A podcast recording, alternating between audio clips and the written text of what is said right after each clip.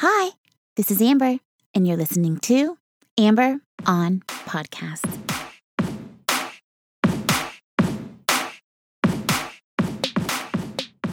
Hi, hi, hi. Hello, and welcome to episode number 112 of Amber on Podcasts. I'm your host, Amber Camille Ligon, and this podcast is all about doing more good for more people. Thank you so much for joining me. This week, I bring you the wisdom of BJ Fogg, author of the book Tiny Habits and founder and director of the Stanford Behavior Design Lab. BJ Fogg has spent 20 years researching and teaching human behavior and can teach us all a little something about how to create new behaviors and habits to help us lead better lives.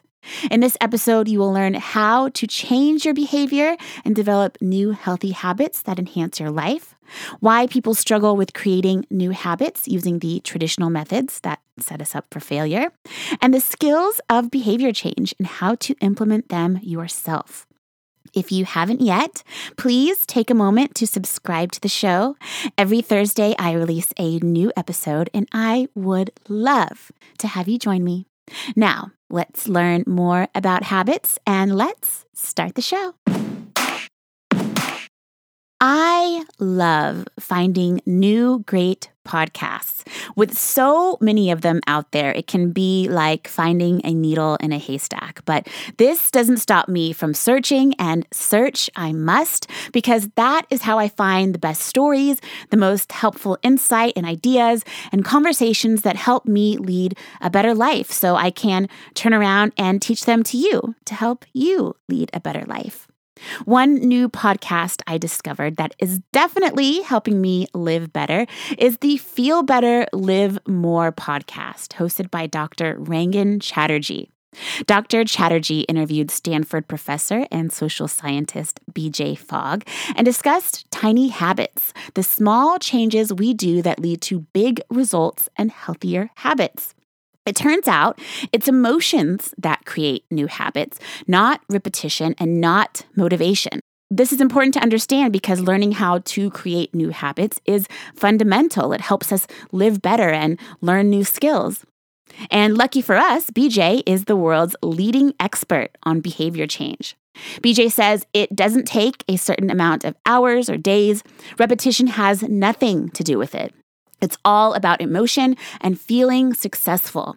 When you feel successful, that behavior becomes more automatic. But what stops people from changing their behavior in the first place? Why is it people know what they should be doing but aren't doing it? They they know they should eat better, they know they should exercise more, but nothing happens.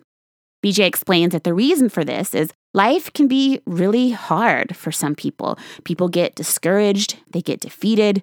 The food environment of addiction and sedentary lifestyles make it hard for us to change our habits. In his work, he teaches people how to feel good about their success and not beat themselves up. People have so much self trash talk that can last an entire lifetime. This is what led BJ to do his work, to help people feel more positive and stop the self trash talk. People are discouraged and feel like they aren't ready to make a change. So, BJ's key focus is to make people feel good about themselves. Feeling good is important when you are trying to create new behaviors because the top goal is to make people feel successful. In any product or service, that is what keeps us coming back. Like Instagram. You take a picture, you add a filter, and you post it, and you feel like an artist immediately. You feel successful. The feeling of success is what wires in the habit, not repetitions. When you do something and feel successful, that behavior becomes more automatic, and you are more likely to do it in the future. The feeling of success motivates you to do it again and transforms it into what BJ calls success momentum. As people do behaviors and feel successful, their confidence increases. And then when they encounter challenges, they are more likely to overcome them and are better equipped to overcome them. So, changing one behavior successfully can have a ripple effect into other areas of our lives. BJ teaches us how to create new behaviors, mistakes to avoid, and how the traditional behavior change programs set us up for failure. He says if you've tried before and didn't succeed, it's very likely not your fault. There are so many programs out there that set people up to fail. One example is the story of the patient who was prescribed strength training by his doctor. Both he and his doctor agreed that it was a great treatment for him. And the patient, let's call him Bill, was so excited to start his strength training so he could start feeling better. Bill discussed with his doctor and committed to doing three 40 minute workouts per week. Bill was excited. He left the appointment feeling motivated and ready to tackle his new strength training workouts.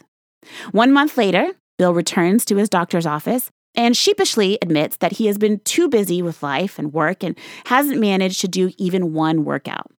Bill feels like a failure and is embarrassed to admit this to his doctor. Using the tiny habits technique, the doctor prescribes a new workout for Bill. Instead, he teaches Bill a workout that he is to do for five minutes twice a week. Bill doesn't have to get changed for it, he can do it anywhere, and it's only five minutes. Bill leaves the doctor's office and is committed and motivated. When he comes back a month later, he tells the doctor that he loves these new workouts and he's now doing the workout for 10 minutes every day in his kitchen before his evening meal. He was prescribed 10 minutes a week and ended up doing 70 minutes a week. BJ says this works because often when people decide they are going to change their behavior, they are in a high state of motivation and truly believe that they can do anything. But what we don't account for very well is what will happen to our motivation in the future. When days later our motivation sags and we aren't able to do the hard workout. What the doctor did was match Bill with a simple exercise routine that didn't require much time, money, or physical effort. He set the bar low. When the bar is set low and the person is set up to succeed, not fail, they can do even more, which in this case helped Bill wire in the habit and increase his motivation. Another key part of this is the celebration Bill gets to have when he comes back to his doctor and tells him how great he did. And then Bill starts to believe that he can change his behavior in other areas. He starts to identify himself as someone who does strength training and someone who can change. BJ says, in many ways, behavior change is about identity change. This change in identity can lead to more and more healthy behaviors because emotion is the key. You are no longer the person who has failed, you are the person who is succeeding. BJ found that the key is you have to help people feel successful at something really small. Other programs for behavior change don't follow this success model. They fail at this because they have you set a very ambitious goal, track it daily so you can see evidence that you're failing, and then put you on guilt trips. You have a leaderboard or they put you into groups of who's winning and who's not winning. None of these are ways to make people feel successful. It's just the opposite. BJ says meditation is an example of a habit that's very hard to form because as people start meditating, they do not feel successful. They sit there and realize how busy their mind is, and it's not a feeling of success. If you do something and you don't feel successful, that thing is very unlikely to become a habit in your life. If you are someone who is finding it difficult to form a new habit, it's possible it's just not the right timing for you. Maybe meditation isn't the right habit for you at this time. One powerful way to think about habits is to think of them as plants.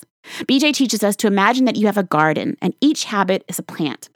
You can let weeds grow and whatever happens, happens.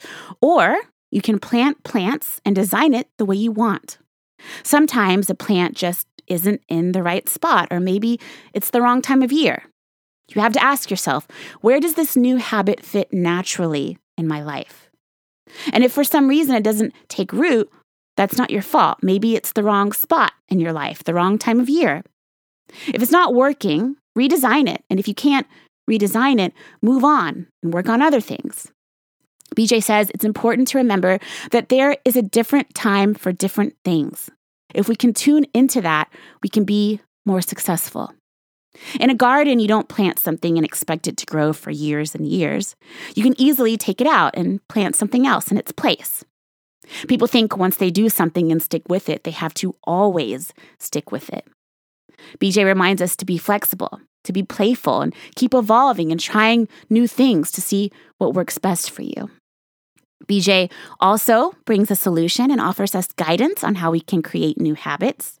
Number one is scale it back to be really tiny, extremely tiny. Commit to doing two push-ups to two squats. Then find where does it fit naturally in your routine. Want to floss your teeth? After you brush, commit to flossing one tooth. Want to start writing more? After you shower, you will get out and open your journal. You won't write in it, you just open it. You start off really small. See where it fits naturally in your routine so it's easy to adopt. Just like in the garden, you don't start out with a huge plant, you start out with a tiny seed and see where it fits naturally. And remember, when you do that new behavior, you must allow yourself to feel good about it. You have a mini celebration, which allows your brain to connect to that emotion and feel good and want to feel more of that thing. This goes against the idea that repetition creates habits. It does not. There is correlation with habit formation, but, does, but it does not create it. It's emotions that create the habit. You want to feel good when you do it, so you will return back to the same behavior. Number two is BJ says that one of the keys in tiny habits is to not raise the bar on yourself. When you do two push ups or a five minute workout, you can do more if you want, but you don't have to. It's just extra credit. You don't do two push ups this week, then five next week, then eight, then 10. You just stay at two push ups. If you keep going up, you'll be set up to fail and feel unsuccessful. You want to feel like a superstar in order to keep the habit going. Set the bar really low and keep it low for months until you can set the bar higher on your own and not feel like someone is pushing you. BJ did this himself when he committed to doing two push ups each time he used the bathroom. He did this at his home only, dear listeners, never in a public restroom. He committed to doing two push ups, and sometimes he would do more. Sometimes it would be three or five or 10, and he worked up to 20, 30, and now he can do 50 push ups. He doesn't do 50 push ups every time, but this trained him, made him stronger, boosted his confidence, became something that is part of his identity, and ended up leading to more healthy habits. This is important for us to understand for ourselves and for others we love who are trying to learn new habits like children, friends, parents, coworkers. BJ says we have to remember that motivation alone will not get us there. Motivation comes in waves, and you can't really rely on motivation full time or long term. Our motivation and our willpower will run out. BJ calls this the motivation wave. It goes up and it goes down, and they come in all different shapes and sizes. If you know that is the natural course of motivation, you can stop beating yourself up and thinking there's something wrong with you because your motivation goes up and down. Behavior change is a skill, it's a set of skills, and some people are better than others. You have to be able to know how to feel good about doing something really small, which is a mindset skill. You have to know when to push yourself and when not to.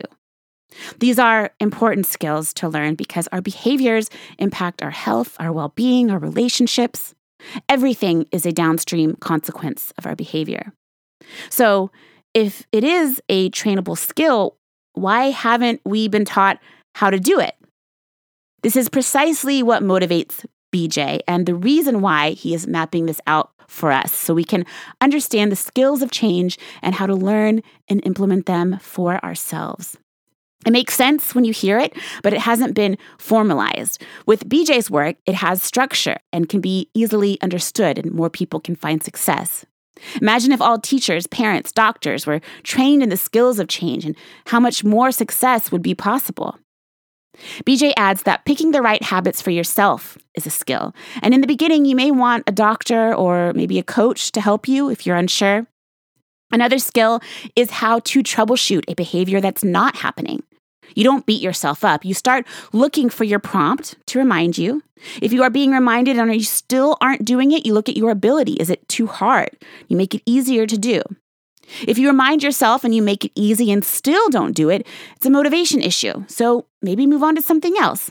BJ teaches this skill in his book, Tiny Habits. I'll be sure to link it in the show notes. BJ says that every behavior starts with three things Number one is ability. It has to be simple enough for you to do it. Number two is motivation. You have to be willing to do it. Number three is prompt, something that says, do this now. If you want to start a behavior, you have to make sure all three things are present. If you want to stop a behavior, you remove one thing or make it harder to do. It always comes back to those three things ability, motivation, prompt. It really is that simple. People say it takes 28 days to create a new habit, but BJ says that is not true. It's not repetition, it's emotions. Some things are instant habits. When you get a new cell phone, you immediately have a new habit of carrying that phone around. When you get a new car, you have the habit of driving that car immediately. It's not repetition, it's the emotional experience people have as they do the behavior. I am so thankful to have discovered BJ's work because it makes me feel better and gives me a new path forward that I have already started implementing in my life.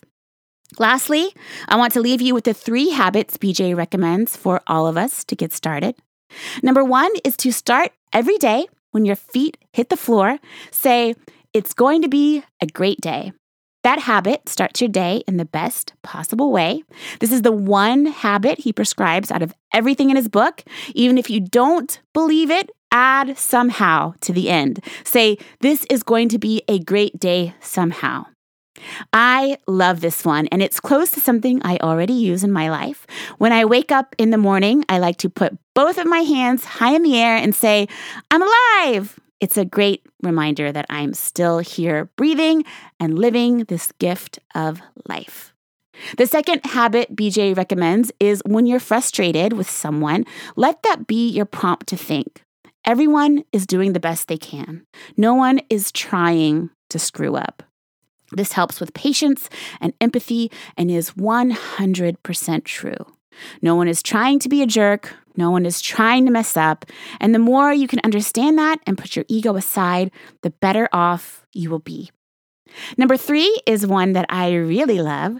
As soon as you turn on the shower, let that be your prompt, your reminder to think of one positive thing about your body. It can be the cut on my thumb healed. I like my nails. I have a cute mole on my wrist.